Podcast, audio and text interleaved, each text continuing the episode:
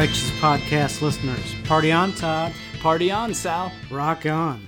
Welcome to the first and pilot episode of the Party on John cast. This is uh, Reverend Sal Seirmarco. I'm an ordained Presbyterian minister working in the validated ministry of chaplaincy in Newton, New Jersey as a healthcare chaplain. Awesome. Um, and I'm joined by most excellent. Uh, no, I'm not most excellent. Uh, I'm uh, Reverend Todd Lattig, uh, and I am an ordained elder in the Greater New Jersey Conference of the United Methodist Church, and I am serving a congregation. Uh, shall I say, on higher ground from where you serve You in in uh, Newton, New Jersey. that's so the only higher ground I'll give you. Uh, so today um, we are very happy to, uh, very excited, most excited, I think, to uh, bring you this this podcast. Uh, uh, so uh, yeah, so let's talk about the coffee we're drinking, the particular brew we're. We uh, we are drinking coffee. You know, Todd. You know how um, we know that coffee was ordained by God How because He brews it. Hebrew. Hebrews. Anyway, uh, okay. Okay. Anyway, so I'm enjoying a nice uh, cup of Tim Hortons uh, medium roast French vanilla. Uh, for those of you folks who don't know what Tim Hortons is, it is a Canadian um, coffee and donut shop. Hey. Hey, what's that about? uh, it's uh, essentially is the Canadian version of Dunkin' Donuts, although I think their coffee is uh, far superior to Dunkin' Donuts. Is So that is- hard? It's not that hard to be better than Dunkin' Donuts. Um, but one of the things I like about their Keurig uh, pods is that they are recyclable. They have they have built into their pods this little tab. So once you've brewed your coffee, and they wisely tell you to let it cool off. But then you break the tab and you can pull the filter out of the plastic cup and recycle the plastic. They they tell you to let it cool off probably because they want to avoid a lawsuit, right? McDonald's Yeah, lawsuit. McDonald's lawsuit. You know, like, ooh, my coffee's hot. Who knew? Um, well, on this day of frozen and iced coffees, I guess I guess, you have more of a more of a uh, possibility of not knowing, but still. Uh, yeah, awesome. Uh, and we are uh, because we're in my office right now, uh, up at uh, my church. Uh, uh, we are uh, drinking coffee out of uh, you know we, we brewed it out of a Keurig basically uh, so Instabrew Yes. but um, but uh, still it makes quite a fine cup of coffee and uh, at some time I'll have to try your Tim Hortons and see Very how, good. how that tastes. I'll let you have some. awesome What are Thank you drinking there, Todd? I am drinking uh, Starbucks uh, single. Let's see here. It's a single origin Colombian coffee. Single origin Colombia, and it's a Starbucks. And yeah, I mean, like, uh, it is really it's a medium roast so i i tend to like their blonde roasts. And there's a little known secret about blonde roasts. Uh, perhaps you know it sal because you uh, you are a coffee drinker like me. But the the little known secret is though it tastes milder and you know like the taste of starbucks sometimes feels like it could put hair on your chest. So though it tastes milder than your average starbucks it actually has more caffeine because the roasting process kills off some of the caffeine. Uh, so so the the blonde roast, if you really need me a pick me up, go for the weaker blonde. tasting coffee because it it has the pick me up. Yeah. That's interesting. I, I, I normally do say that I like my my women like my coffee, uh, dark and brooding and bitter. Ba-dum-bum. But um. Uh, so uh, yeah, so this coffee actually has a nice nice body to it. It's uh, got a little bit of that signature uh, Starbucks like burnt edge to it, but it's not overly so. It's a nice medium roast and um, quite good. yeah, this Tim Hortons is very mild. Uh, Tim Hortons does make and uh, Dunkin' as well, but I I try not to buy their dark roast. But Tim Hortons does make a dark roast, which if you were to to drink it, gives you more of that Starbucksy taste, that Yeah. more bitter Yeah. uh, edge taste. Yeah, and uh, uh, just so you all know, I drink my coffee black now. Uh, I used to put milk in it. I've never cared so much about over sweetening it, but uh, maybe when I was uh, initially getting into coffee as a teenager, you know, you'd like I'll have some coffee with my sugar and milk, please. Uh, but but now I just drink it black, and I really appreciate a good black coffee. I have not gone full black, but uh, I usually use skim milk because skim milk is very uh, light and as close to water as milk can be. I was So, gonna say something, but I'm totally putting the filter on. Thank you. You're welcome. So, uh, but yeah, like I know that if you go to Starbucks or to Dunkin' and you tell them put skim milk in your coffee, they put two drops in it. It's you're essentially drinking black coffee. Black, black coffee just takes a little bit of the edge off. And I, I do like a good coffee with milk in it as well. I'll tell you one of the things I really like that I have been having recently, and uh, this the Starbucks uh, folks get a little snobbish on this, but it, but they in the end because Starbucks does things as you would like them to do it, they they concede and do it. But uh, their cold royale uh, cold foam uh, cascara coffee. It's a cold brew uh, with uh, they take a, t- a non-fat milk and they whip it up into this like like meringue looking like uh, foam and then they you know they have put the uh, cascara syrup in it and sprinkle uh, cinnamon and it's it's just heavenly except that I'm vegan uh, we can talk about that later that was preordained by God um, and so uh, It's totally depraved if you ask me. Yes, yes, because there's nothing more graceful than biting into dead flesh. Um, anyway, uh, so uh, so I asked them to make it with soy milk, and they're like, "Well, it's not gonna it's not gonna foam up quite the same way." And I'm like, "I don't care. I just want it made with soy milk." And they're like, "Okay." And you know, it comes pretty foamed. I mean, is it exactly foam? No. Does it taste different? No. so it's good. Now, I will say that I, I do not oppose vegan meals. I know there's a, a very good vegan uh, restaurant that both Todd and I enjoy. so Yes, yes. Veggie heaven. Veggie Do you think we'll get royalties? I hope so. Well, between Keurig and Veggie Heaven, I'm expecting a very nice meal followed by nice coffee. Partner with us. Support our podcast. Support our podcast. It'd be awesome. Uh, so yeah, if you're ever in the Denville, New Jersey area, go to Veggie Heaven. It is phenomenal. Uh, you will not believe you're eating vegan food. Uh, and all jokes aside, I I, I know that uh, Sal's a, an open. He's an ally of vegans. I'm open and, and affirming of the vegan lifestyle. Thank you, sir. Thank you, sir. So, So, so kind of going with our we, um, if you haven't noticed by our party on John Cast uh, name, Todd and I share a couple of things, which is pretty impressive for a, a staunch Calvinist and Wesleyan. We actually get along very well. We do. And, uh, part of that is our, our love for heavy metal. Heavy metal.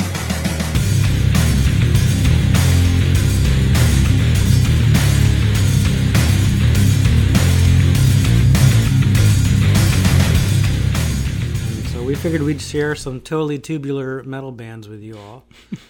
uh, kind of give you an idea where we got started. righteous. Uh, totally. so, start off myself. Um, we are children of the 80s, Mm. um, for sure. I even went into the nomenclature for sure. Mm. But uh, I can remember my very first cassette. Now, you kids listening to this podcast will look at your your device or your iPad and say, "What the heck is a cassette?" A cassette. Well, uh, okay, in the '80s, that was your iPod. Yeah. So In the in the seventies, it was that it was eight track, and uh, in the sixties, there was the cassettes uh, that you put into your typewriter. Not quite the same thing. not quite the same thing. But I can remember 1988 buying my first album, and it was the band Europe, Mm. and it was their Final Countdown uh, album, and uh, that led me down the road of hair metal, and eventually into the realm of thrash metal and Mm. bands like Megadeth and Overkill and Metallica and Anthrax. Yeah. and- which then led me down to the road as I, you know, became ordained and wanted to explore more um, theological music and more music that was aligned with my theology and sense of as, as a Christian. I found bands like Phinehas, which is a current band that's a metalcore, metalcore, which is uh, kind of a mix between thrash metal, hardcore, punk, and uh, rock. You know what's ironic here? What's that? There is nothing like kill them all and Youthanasia to send you spiraling to Christian metal. Ah, yeah, no, no, um, yeah. So, uh, yeah, awesome. So, yeah.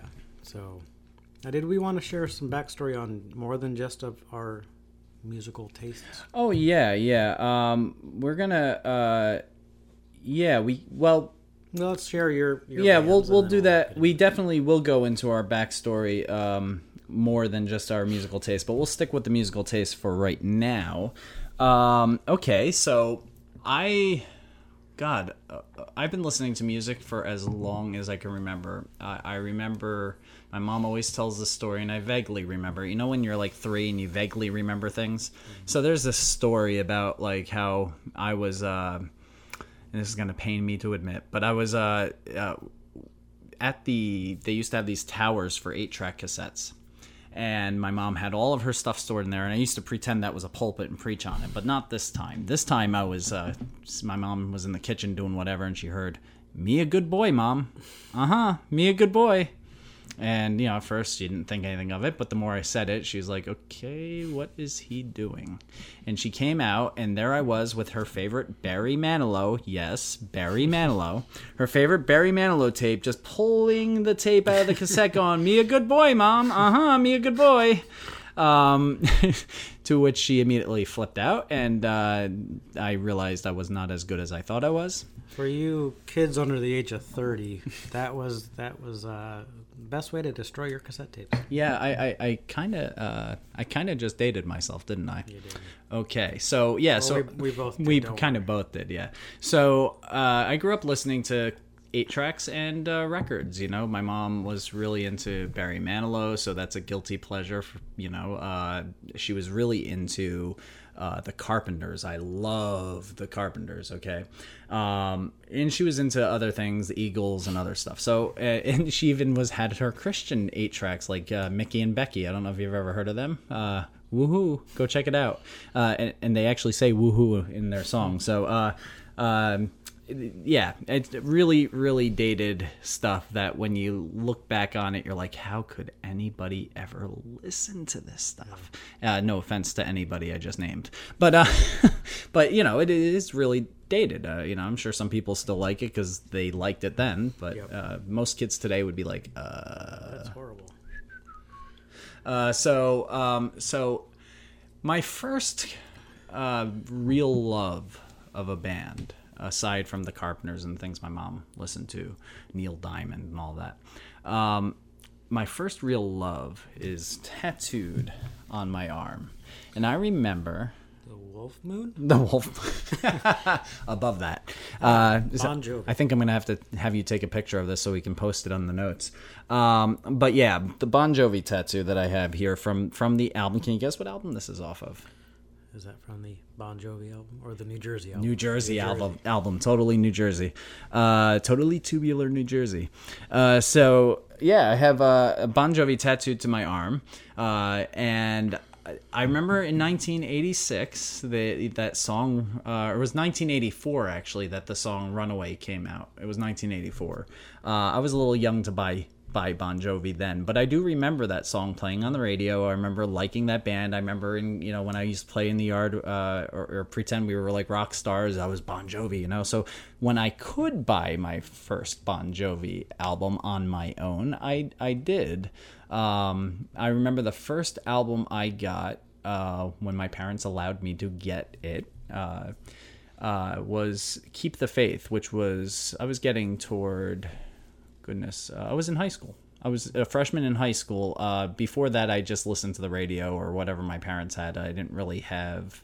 Um, I guess I had some cassette tapes, and I, I may have had Bon Jovi on some cassette tapes as well. But the first album I specifically remember buying is "Keep the Faith," and then uh, I uh, just just from that point on have been into into Bon Jovi. I was really into Bon Jovi before I had that album, but uh, but I now own everything that they they put out, and they're still going. By the way, Hall of Famers this year, 2018. Finally, It's amazing how much your parents can influence your musical choice choices. I remember growing up, my father was very much into the Beatles, and my mom was into classical music. mm, Uh, so it's funny how they that somehow that met in the middle for me with heavy metal. heavy metal, and and actually the heavy way metal is very classic. the way I got into heavy metal itself, you know, so Bon Jovi is like the hard rock uh, hair metal uh, version of that. But I really, really also another thing. Uh, in fact, yeah, I, I lied. That was the first album of Bon Jovi I got on CD. I used to have a couple of his. I had um, Slippery and Wet or New Jersey or one of those uh, on cassette tape. And the other thing I had on cassette tape in eighth grade was uh, Guns N' Roses, uh, uh, Use Your Illusions one and two, and then uh, I had um, uh, Metallica and Megadeth. For me in eighth grade, it was uh, first it was Faith No More, Okay, Faith No More. Yep. and then Megadeth, Youthanasia. Um, and ironically, around the same time, my great aunt, my mother's aunt, was a retired Methodist pastor, and so they went to a Christian bookstore, and they, my mother knew that I was into heavy metal, but nope, my great aunt said no, he has to have some good, wholesome Christian music. Yeah. So they bought me a cassette of Whitecross. Ooh, Whitecross. Oh, yeah. yeah, yeah. I had to correct the record, by the way, because my mom later will listen to this and smack me around and say, "What do you mean I didn't get you Bon Jovi? You had Bon Jovi before that?" So I did, and I also had Poison. Uh, you name it. Uh, yeah, uh, Flesh and Blood. That's a guilty pleasure. Anyway, uh, so yeah, so so my real introduction to heavy metal was probably through Megadeth, Metallica, um, and then uh, I I remember one day I went, I, I got into really into goth music and, and industrial. And so I was listening to, uh, shh, don't tell anybody, but I was listening to Marilyn Manson and I was listening to Nine Inch Nails and uh, that type of stuff. And one day I went to the store and I saw this cover of, uh, uh, it, it was called, the band was called Moonspell. And it was of these two wolves that were like going at each other in a fight. And i was like oh and i love wolves uh, in case you didn't notice that from the tattoo that you'll see. Uh, but i'm like ah you know this is awesome. And so i i sampled it uh, it was at the wall. Remember, remember the wall when you could sample things? So I went in and I put on the earphones, and you hear dun, you know, and like all this like instrumental uh, like music, and it's like really goth sounding, real like mellow.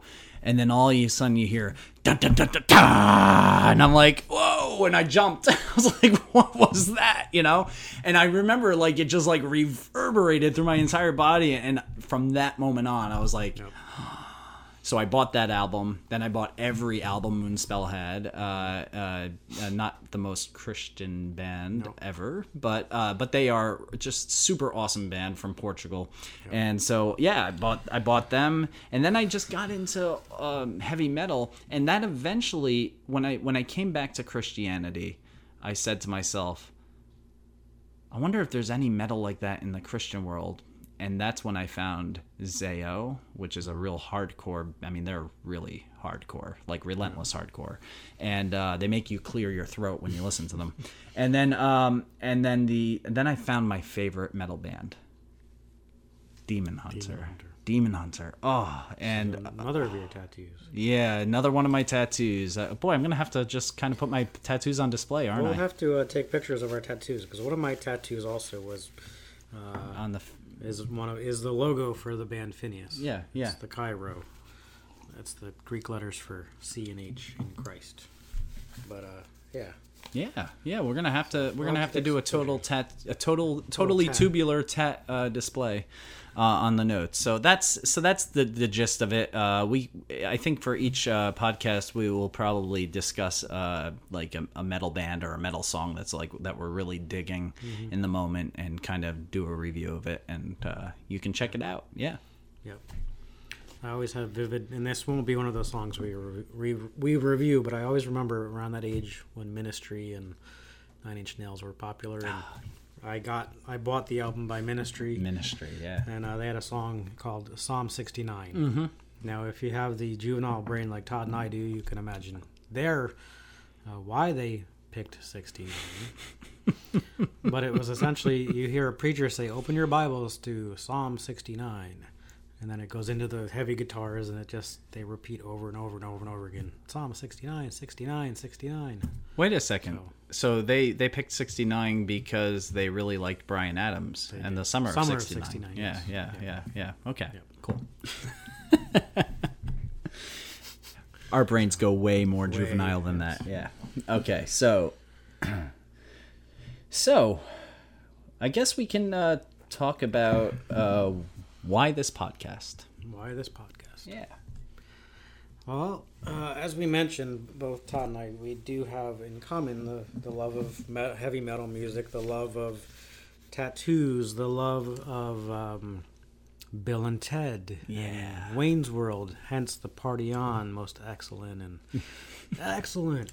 Uh, so, um, Oh, pause. Time out. By the way, Bohemian Rhapsody coming out this year in the theater. The story of Freddie Mercury and Queen. Oh my goodness. ah, can't wait. Okay, sorry. Back to where we were. so totally tubular. tube.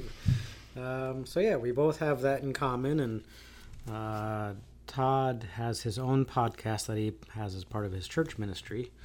Uh, so we've done a, a couple special episodes, Yeah. very special episode. They're always special with you on it, Sal. They are uh, special ed. Spe- Um, remember, ju- juvenile minds here. Um, but yeah, and we said, that, hey, these are going really, really well. We've got good feedback uh, from ourselves. We got good, I think, some good feedback from some of your church congregants. So yeah. good feedback from folks that I've shared it with as well. So we said, you know, we could totally put together a podcast around uh, some of our shared uh, interests heavy metal music, theology. So here's where the theology comes into it. And the so you're probably all thinking, Party on John. Where's that come from? Yeah, and once Sal brought that idea up to me, uh, the first reaction, and Sal can attest for this, the first reaction to doing this podcast was, "Whoa, righteous, most, excellent, Theophilus." so, uh, We literally said that in at the same time in concert. yeah, totally in concert. Um, so if you're wondering where the, where the name of our podcast comes from, we sat here in Todd's office probably for about 45 minutes trying to rack our brains on what a good, you know, how do we combine our theologies? How do we combine our love of 90s and 80s comedy, metal comedies and music and you know, how do we combine John Calvin and John, Wesley and John Knox. and John Knox. Uh, don't Knox it till you try it. Um, uh, you'll you'll find out. Uh, I like puns. Oh, me too. Yeah. So um, we finally realized party on John Party on John. because that's I think originally I, I came up with how about the John cast, the John cast. and uh, even even our uh, my office administrator Rachel, she looked at me and was like, uh, probably not the best name, you know, because uh, you know, is it like the uh, Johnny on the Spot cast, or is it the uh, Porter John cast, or is it the yeah? So it was like, okay, clearly we can't do the John cast because that that's gonna just go in all sorts of wrong directions. Yeah. So that's where we came up with the, and so of course Wayne's World Party On came to mind, and so we said Party On John because that way we can both come at it from our respective theologies. Yes, yes, and I am very, very excited to be doing this. Um, uh, indeed, uh, Sal and I have so much more in common than I think we ever realized when we first met each other. Um, uh, Sal and I both worked for the same uh, same uh, uh, re- uh, continuing care retirement community. And uh, we both worked as chaplains there. I was doing a double uh, a double. And if you hear clinking in the background, by the way, that's us just brewing more coffee because you know, feed the addiction. So, uh, so, but we, uh, oh, listen to that. Hi, my name is Sal, and I'm a coffee addict. Here, yes, listen to that beautiful sound of brewing coffee. Just give it three seconds. By the way, we're very ADHD. Um, So we are both literally staring at the coffee machine. yes, it's it's coming. It's and three, two, one, one point zero point five. Ah, there we go. Beautiful. So now, now, Sal. So, uh, yeah. So we were, you know, thinking, um, uh, you know, that that we, uh, you know, we really were working at the same place, and and uh, and we got to know each other that way. But but as we got to know more and more about each other, we realized that we both like, uh, we both love heavy metal. We both have a very similar quirky sense of humor.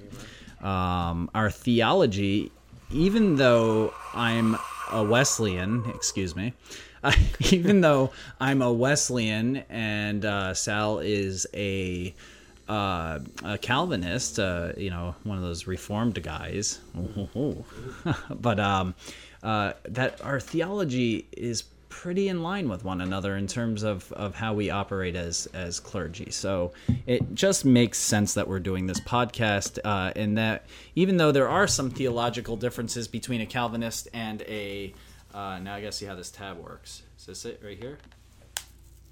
Oh, cool.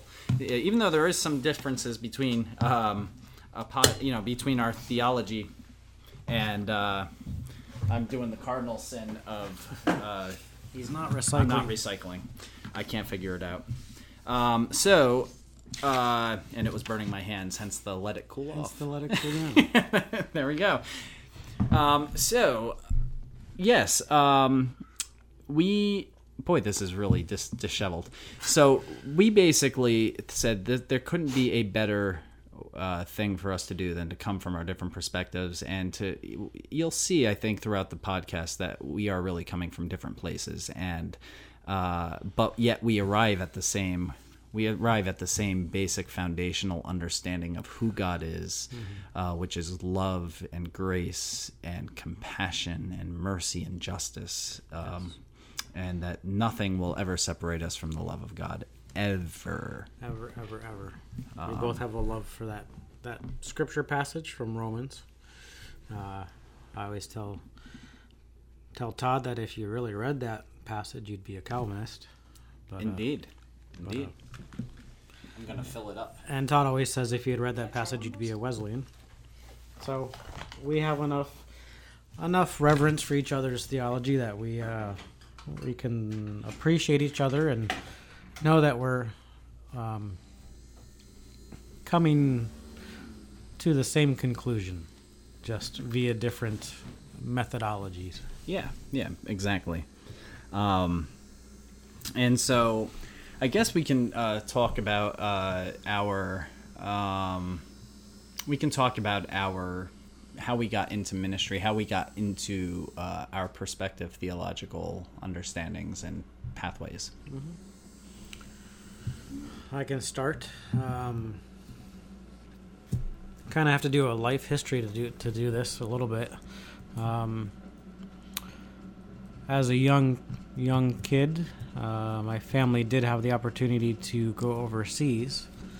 Uh, Dad was in the maritime industry, uh, which required um, for us to go overseas um, to Japan. Um, my dad was there to oversee the construction of a uh, refrigerated cargo ship. So we lived in uh, southern Japan, um, in a town called Sasebo, which had a navy base.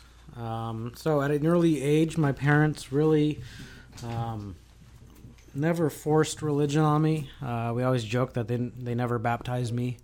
Uh, my Roman Catholic grandparents probably dunked me in the sink uh, because they worried about me. Uh, but my parents themselves never chose to uh, push a religion on me.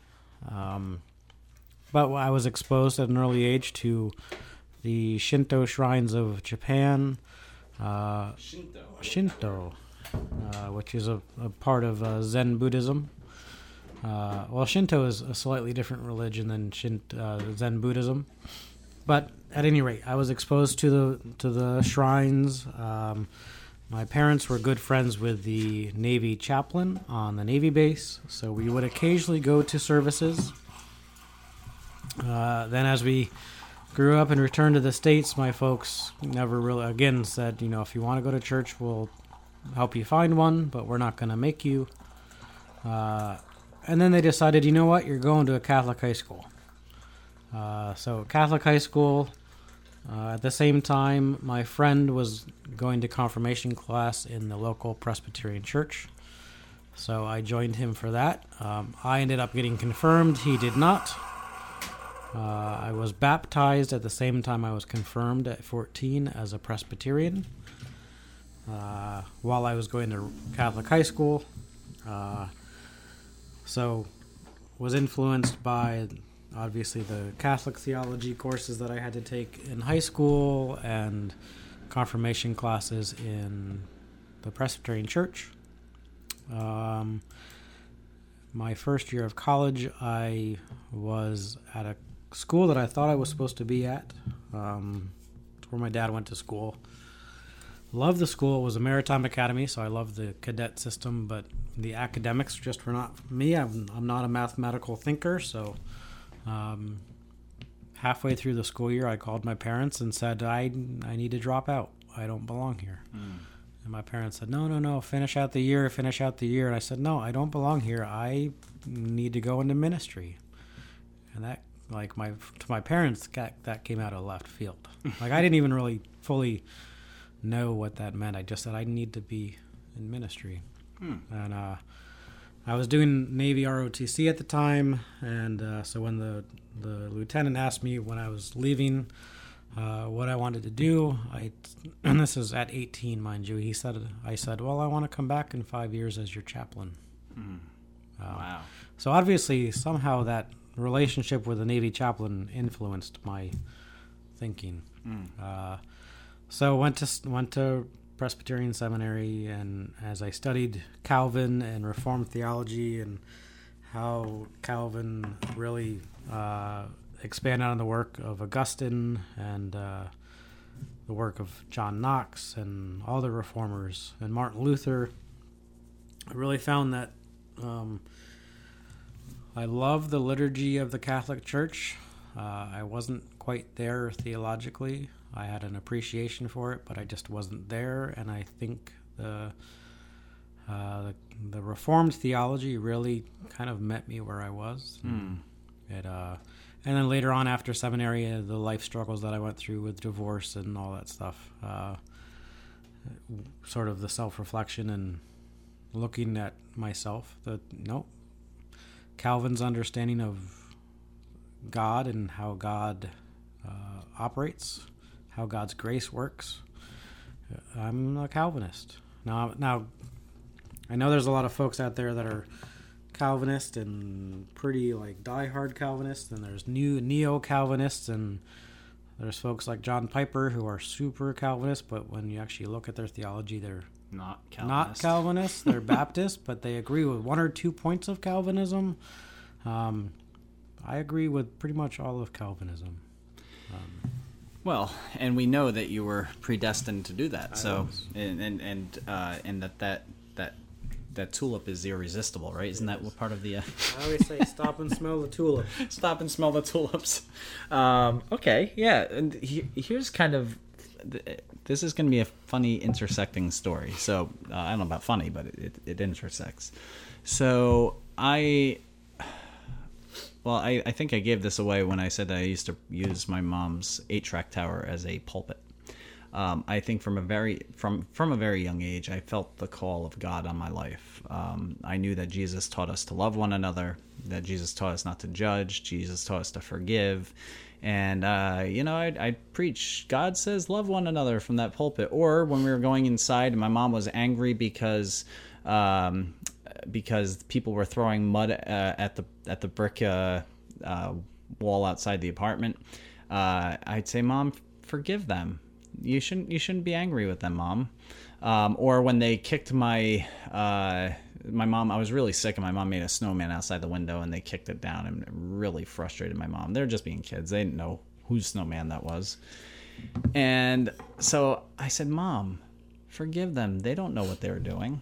And um, you know, so like I always had that sense of a call, and I would say, uh, but and I was baptized Methodist. Go figure. I was baptized Methodist. Um, but then we, when I was five years old, we lived in Parsippany at the time. When I was five years old, we moved up to Franklin, uh, which is in Sussex County, uh, the most totally tubular county of New Jersey.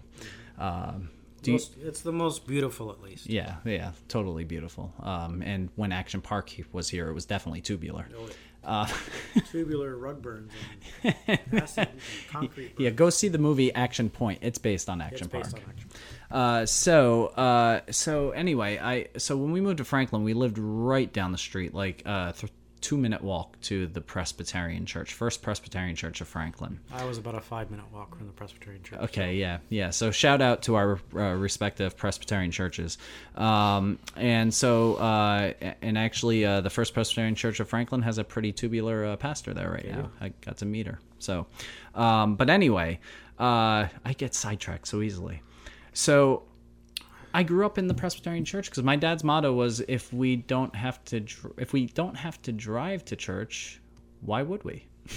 so Not we a bad.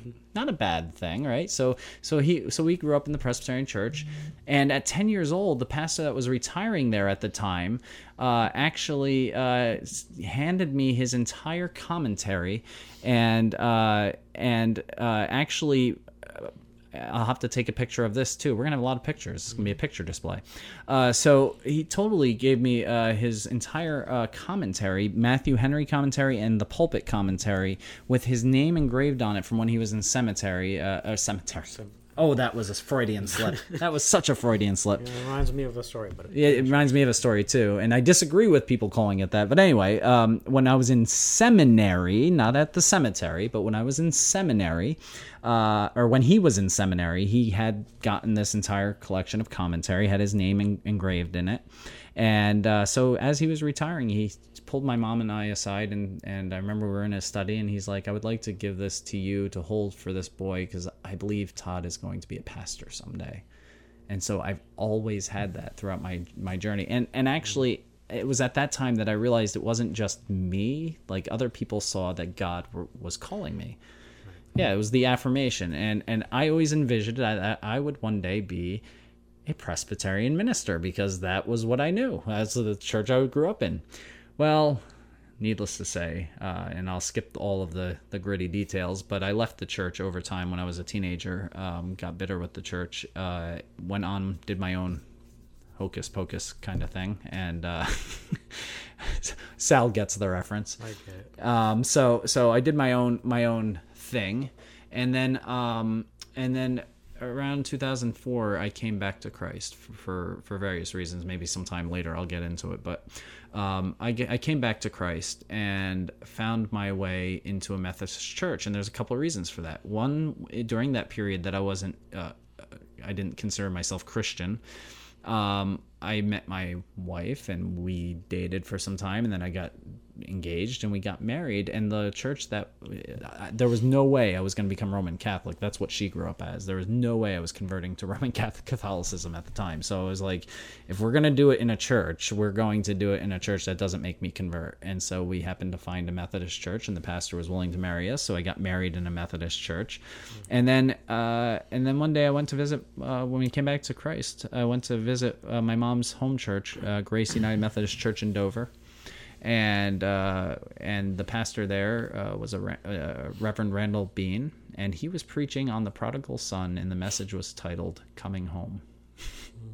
and I'm like, okay, God, uh, I I think I know who this one's directed at. Um, and I Is said to your heart strangely warm? my heart was strangely warmed, indeed. Uh, it- not just my heart, but every cockle inside of it. but anyway, um, so so I, uh, I yeah, I felt the strange, warm, tingly feeling, and uh, said to my mom, it would be really nice if I had a church like this around me. And she's like, well, and I was living in Vernon at the time. She's like, well, isn't there a Vernon United Methodist Church? And I said, uh, I don't know. And I looked it up, and sure enough, there was, and that's how I got back into uh, Methodism. And but for me, on a whole, going through seminary and learning Wesleyan theology, this is what I always appreciated about it. the assurance that God loves you and that you are welcome and that you are home. And I remember saying to the pastor at the time, Man, I feel like every time I come to this church, I feel like I'm coming home. And she said to me, Pastor Pat Westover, she was a wonderful, she was a saint. She was a wonderful lady. She's no longer with us, but um, she said to me, Good. That's exactly how it should feel, like you're coming home and and that's the essence of Wesley, right? Here's this guy who struggled with with in similar ways to Luther, struggled with his salvation. You know, like he thought he was he thought he was saved. He thought he was all that in a bag of chips. Uh, there's another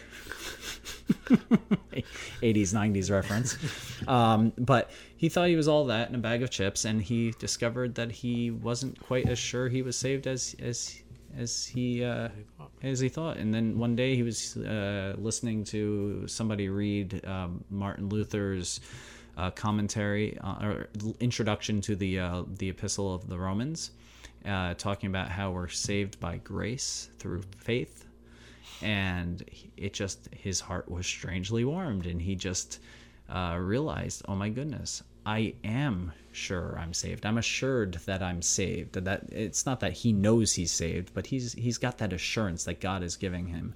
And that just exploded into the entire Methodist movement, which was big on social justice, and I'm big on social justice. So like there, there's a lot about the Wesleyan theology and especially the understanding of grace. And Wesley did this wonderful thing or really annoying thing depending on what your perspective is, but he did this wonderful thing of taking grace and and and kind of expanding upon what grace is and he he came up with this almost this Trinitarian view of grace, where you have prevenient grace. Uh, and, and prevenient grace, of course, is the grace that comes before our knowing God, because God ha- God is grace and God is love. So God's grace brings us into a knowledge of God and a knowledge of our sin and our, a knowledge of our need for God. And that leads us to the Son, Jesus Christ. And through Jesus Christ, we experience justifying grace, where we're no longer uh, uh, dying in our sins, but we've been justified and made righteous.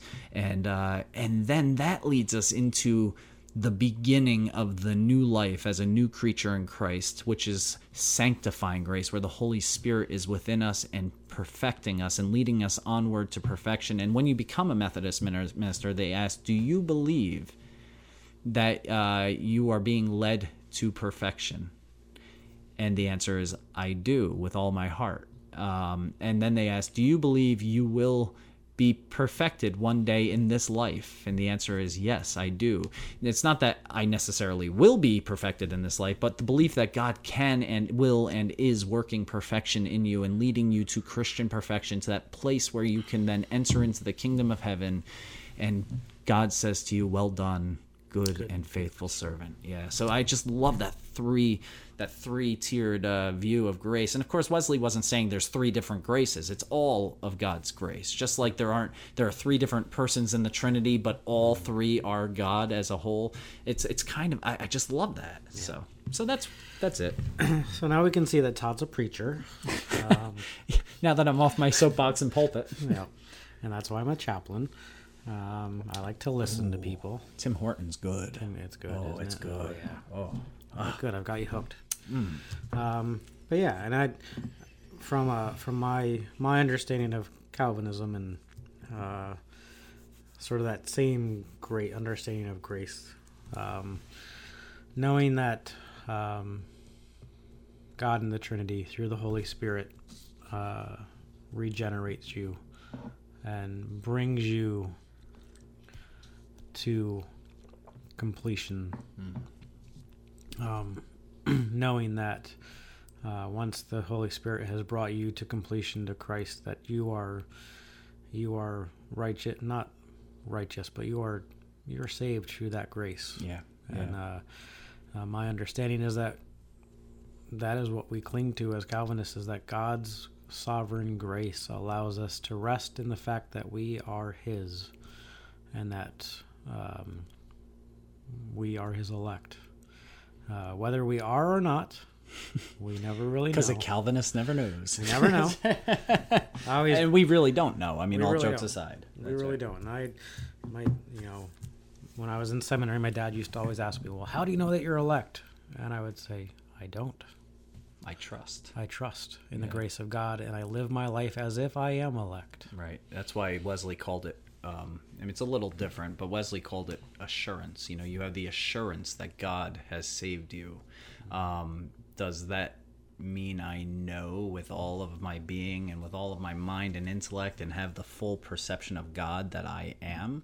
Right. No, but my hope is in God who is grace and God who never lets us down. And I have the peace that passes all understanding because God Is grace. is grace. We uh, we Calvinists call that the pers- uh, perseverance of the saints. Mm. That assurance that we are saved by God's grace. And I, and I think that where, where Wesleyan and Calvinism may may kind of fork off here on this is it's I don't think it's in the the whole of it uh, because I think we both come to this place of assurance that we're saved. I don't, I don't think John Calvin thought he was going to hell, um, you know, but you know he was trying to keep the humility component that we're not God. We don't determine who goes to heaven or hell. We can't even judge if we are, let alone if anybody else is. That's that's kind of the gist of what he was saying, and I don't think there's any Christian alive who can um, who would deny that. Uh, with that said, uh, I think what Wesley was doing um, is he was saying, okay, uh, so you've become saved, you've you've entered this thing called regeneration. But is that the end? Like, okay, praise God, I said the sinner's prayer, and now I'm saved. Now I can go out, drink, you know, drink uh, uh, margaritas, throw Molotov cocktails, and all's all's well that ends well. And Wesley said, no, that's not the end of the journey. That's the beginning. That's when your life really starts, and then the Holy Spirit is continually at work through you, in you, and through you. And I don't think Calvin would deny that. No, Calvin would, I think, agree and would say that uh, you know the the idea of the the perseverance of the saints of being, you know, once saved. You know, the joke is once saved, always saved, as opposed to Wesleyan. We used to joke that the the Wesleyans were could lose their salvation, where us Calvinists were saved, so we're always saved. Um, the idea is well that's that's our trust is that we, once we're saved we're always saved and that's our understanding of the regeneration of the holy spirit. But the idea is that um, and this kind of goes into the idea of the election that once that regeneration happens the work of the holy spirit makes it so that you it's you have to respond and you have to glorify you are led to glorify God, to give praise to, and to seek righteousness through Jesus Christ. Um, because you are relying on that work of the Holy Spirit in Jesus to lead you to righteousness. But um, Yeah, You- you know what I kind of see in this actually? I see the Calvinist way as almost the Pauline uh, conversion on the road to Damascus. Like like before you were not saved and then bam there's a light in the road, you're blinded and now all of a sudden you're the elect and it's it's all straightforward from there. You know, and the Wesleyan way is more like the way of Jacob where um yeah, we're we're kind of always loved by God and God's grace was always there with us, but we sometimes choose to do our own thing, which gets us a little off of God's path. So, so this idea of losing, uh, losing uh, salvation is not so much that that God pulled salvation away, but we can backslide. We can fall away from our faith. I did. I had strong faith as a kid, and then as a teenager, I fell away. And yet, God's grace was still there with me. Uh, God's grace was still there with me, and then I chose uh, another Wesleyan concept. I chose to respond to God again and and God accepted me back. So so I I love I love that as well because that that really gives me hope for my life that at these moments where I'm down and low and not doing what I ought to do um that that God is always there. I may not be choosing God in that moment, but God is choosing me. Yeah. I think we can agree on the God choosing us part. Um, but I, I like I like your your thought on the Pauline approach and Yeah. because in my and um, my faith journey, I couldn't help but to respond. At 18, I said, "No, I need to go into ministry." Mm-hmm. My parents said, um, "No, finish the year. We'll, we'll see once you finish." No, I have to go into ministry. Mm. I had to respond to that moment where I felt the grace of God. Yeah, yeah. Um, and it is very much Paul, I think, after his Damascus Road experience, very much said, wow, God loves me. All right, we're off. This is what we got to do. Yeah. Realizing, and you look at Paul. Paul realized he really did not deserve the love of God. Oh no. So, but he, despite that, he received it and Yeah. he responded. Yeah. And, and and so in the Bible even we see these examples of different ways of understanding and responding to God's grace. Uh, so if if the Bible can be um, harmonized in that way, I think uh, a Calvinist and a Wesleyan can be harmonized in that we both have responded to God's grace. And even as much as I chose not to for a time, I still wasn't able to resist God's call in the end. I mean that, and, and maybe part of that was uh, a, a time for me to step outside the box, learn other things, and be formed in different ways, and then to come back to God uh, ready to do ministry. I, I do believe that God does. Um, while God never thrusts bad bad things upon us that we do that to ourselves but but god has a funny way of working through those things uh, to bring you into salvation and to bring you back onto the path so anyway um so i guess we can we can wrap this up uh for now uh it has been i, I could go on talking all day uh i i enjoy doing this uh with sal That's right. Todd could go on talking all day. and we and uh, I just wanted to say because I forgot to say it earlier, and I like this. Uh, but we are sitting on top. We are sitting on top of a mountain of coffee. Just a couple of Joe drinkers who have a thing for John. Party on, Party on, John. Party on, John.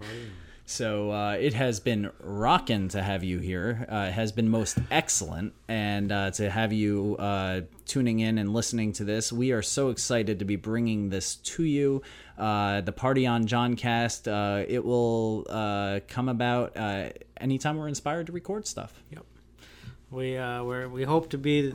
I hope that this will be a somewhat regular uh, podcast. Um, we were we're not going to really have. Uh, I know with Todd with his other podcast is released every Sunday. It kind of co- coincides with his sermon series. Uh, that's how he gets his sermons out. And then when we felt the inspiration to do a special a special episode, we did one. So that's gonna gonna kind of be the uh, how we do this. You know, when we we have the time and the inspiration to record an episode, we will. Absolutely. And, um, Yeah, and then we'll have. Uh, I'm sure we'll have special guests. I'm sure we'll still cross over and do living water, t- you know, life giving water type things. But this is going to be its own podcast, and it's going to be regular. it Yep. will. Will be regular. Um, Just like a healthy person who eats good fiber and or who drinks lots drinks lots of coffee. or drinks lots of coffee. Yes, that'll make you regular and ongoing. Um, but yeah, so as we figure out topics and themes and episodes, we'll uh, we'll approach them. And uh, if you like what we're doing and like the idea, send us some suggestions. And Yeah, and and uh, we're actually, I think what we're gonna do. I, I've been meaning, might as well discuss this now. Uh, see, you're all included in our in our thought process here. But uh, I think we'll set up a Facebook page uh, for Party on John, and and maybe a Twitter account. And uh, yeah, so uh, when we do have that set up, we will get that information to you. We would love to hear from you, to hear your thoughts and your and your suggestions, and you know. Uh, anything, you know, even if you if you disagree on a point, you can share that with us. Be nice. call us heretics if you like. Todd's used to that. yes, I am. I am forever. That was preordained by God. I'm pretty sure. Although I recently was called a heretic on Twitter, so it's all good. you know, the second you branch off into social media, you heretics probably the least of the worst things you're going to be called. So, uh, but yeah. So uh, I think this is going to be awesome, and I hope that you're in for the ride, whether it be in a phone booth or in a car to Bohemian Rhapsody. Mm-hmm. Most excellent Theophilus. Rock on. Rock on, and may this podcast not be bogus. It will not be bogus, but it will be a journey. Excellent. Most excellent. So party on. Party on, John. Party on, John. Till next time, peace. Peace.